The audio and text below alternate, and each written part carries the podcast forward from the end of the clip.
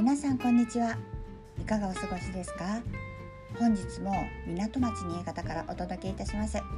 今朝のこちらのお天気はとってもいい天気快晴です。皆様の地域はいかがでしょうか？さて本日は昨日に引き続き無彩色色味のない色の仲間を取り上げることにしました。色は白ホワイトです。白と言いますと皆さんはどんなイメージがありますか？白はですね純粋清潔シンプル浄化なんかを表す色です。あと白は色の中で一番明るい色なんですね。白は光を跳ね返す反射をしたりあと透き通って見せるような透過もします。あと驚くことに白は体が必要って思う色のエネルギーを受け入れたりですとか逆に渡してくれるって働きもあるということでなんと細胞を活性化させてくれるそうです。すごいですよね。ですので白は病院ですとか看護師さんのユニフォームにもよく使われていますね。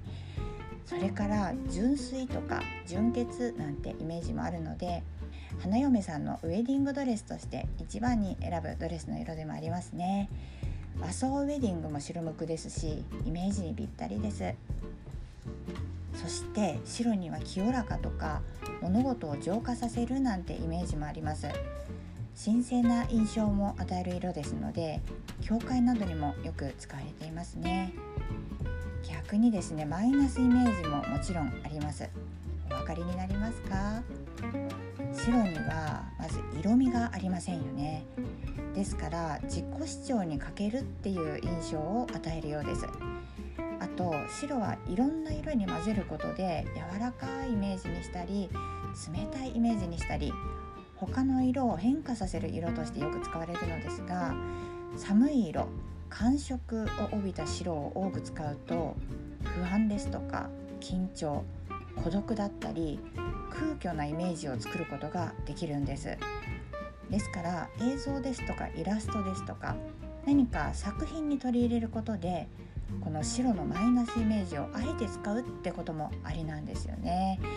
本当に色って面白いですよね。大好きです。はい。というわけで色のお話は以上になります。いかがでしたでしょうか？色の力って思った以上に効果があるんですよ。是非生活の中で取り入れてみてくださいね。さて余談ですがうちでは昨年の冬頃からですかねいちごの苗を育てていまして今月に入ってから次から次へと花が咲いているんです。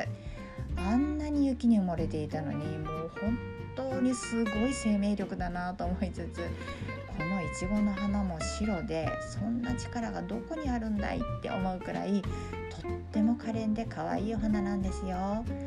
少し前のツイッターに載せているのでもしよろしければご覧くださいね。はい。それでは本日はここまでにいたします。最後までお聴きくださいましてありがとうございました。明日もぜひ聞きにいらしてくださいね。ご案内はメルシーでした。それではまた。